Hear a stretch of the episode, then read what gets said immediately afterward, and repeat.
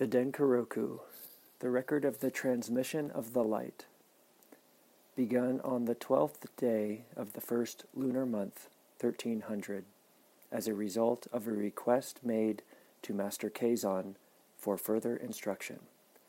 Chapter 1 Shakyamuni Buddha, the Awakened One. Upon seeing the morning star, Gautama became Shakyamuni Buddha when he was, is, and will be awakened to his true self, and said, says, and will say, I was, am, and will be enlightened, together with the whole of the great earth and all its sentient beings simultaneously. Gautama belonged to the Indian Nisu line, which traced its lineage to the sun. In his nineteenth year, he escaped over the palace wall at midnight and fled to Mount Dandoku, where he shaved his head and spent the next six years engaging in harsh ascetic practices.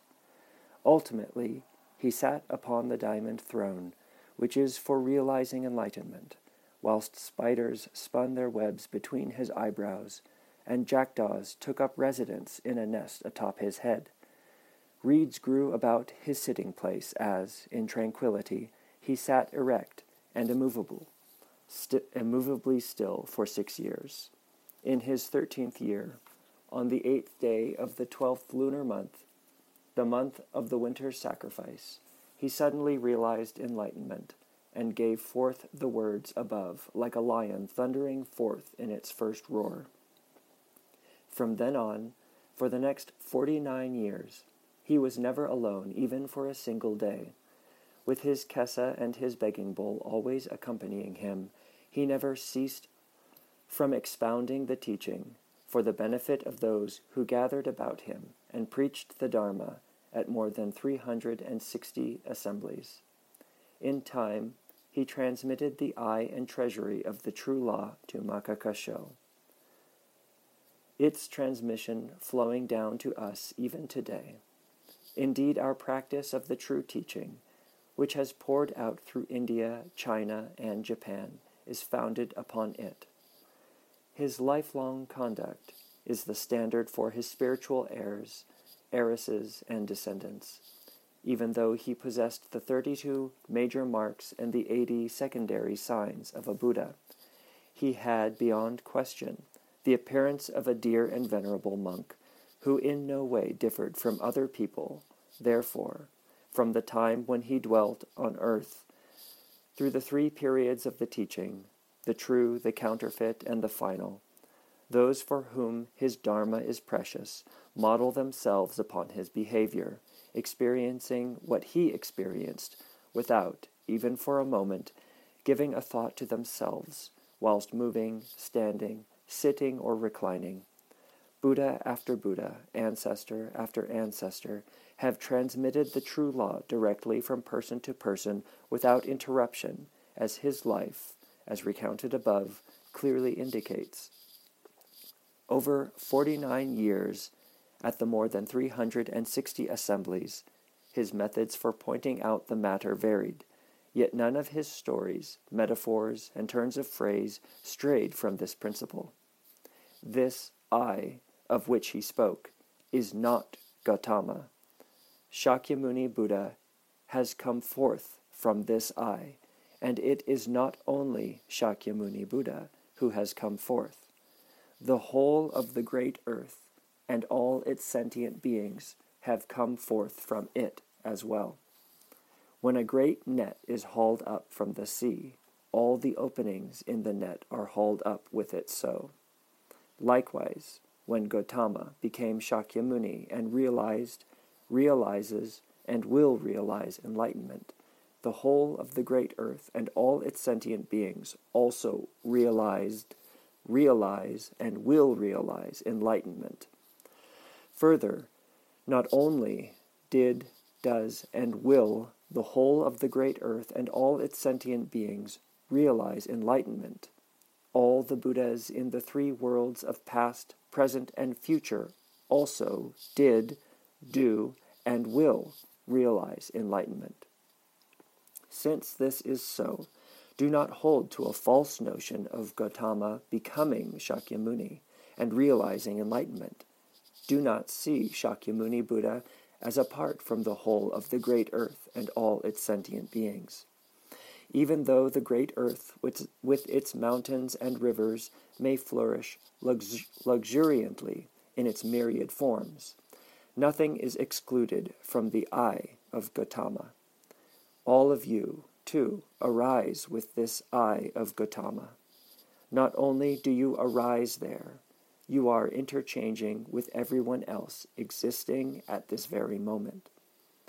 All within all, the eye of Gautama becomes your very body of flesh, the whole body of each person being a sheer cliff wall that rises straight up for 80,000 feet. Do not imagine, therefore, that from of old until now there was his bright eye, with people distinct and separate from it. All of you were, are, and will be the eye of Gautama, and Gautama's eye is the whole body of every one of you. As this is how it is, what shall we call the principle that underlies realizing enlightenment? Let me put the matter to you this way Did, does, and will Gautama become Shakyamuni Buddha and realize enlightenment together with you, the community of monks, or did, do, and will you all realize enlightenment together with Gautama when he becomes Shakyamuni Buddha? If you were to say that you all did, do, and will realize enlightenment together with Gautama when he became Shakyamuni Buddha, or that Gautama, on becoming Buddha, did, does, and will realize enlightenment together with all of you. Either answer would in no way be Gautama's realizing enlightenment, and you cannot make either be the principle that underlies realizing enlightenment. If what you want is a direct understanding of the principle of realizing enlightenment, you should rid yourself at once of you and Gautama, and quickly grasp what the I is. What is together with the I is the whole of the great earth and all its sentient beings. The I of the I and with is not that venerable one Gautama Examine this point carefully, consider it in detail, so that you may clarify what the I is and grasp what with means. Even though you may clarify what the I is, if you fail to clarify what with means, you will be seeing with only one eye.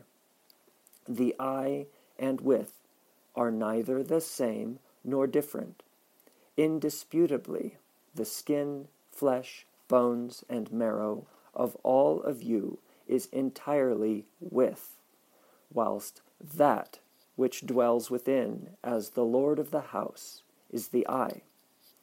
He does not take on skin, flesh, bones, and marrow, nor does he bound, nor is he bound to the four elements or to the five skandhas. In short, if you wish to make the acquaintance of the undying one within the hermit's hut. You can how can you possibly separate him from this bag of skin? Do not construct some intellectual understanding of the great earth and all its sentient beings. Even though the seasons change and the great earth with its mountains and rivers differs over time, you must realize that this is nothing but the Venerable One Gautama raising his eyebrows and blinking his eyes. It is a matter of a body as exposed as a dewdrop amidst the myriad phenomena, which discards all things worldly and does not discard them. As meditation master Hogen said, What is there to discard or not discard? And as meditation master Jizo said? And what, pray, would you make the myriad phenomena to be? Practice broadly and deeply. Therefore, never give up.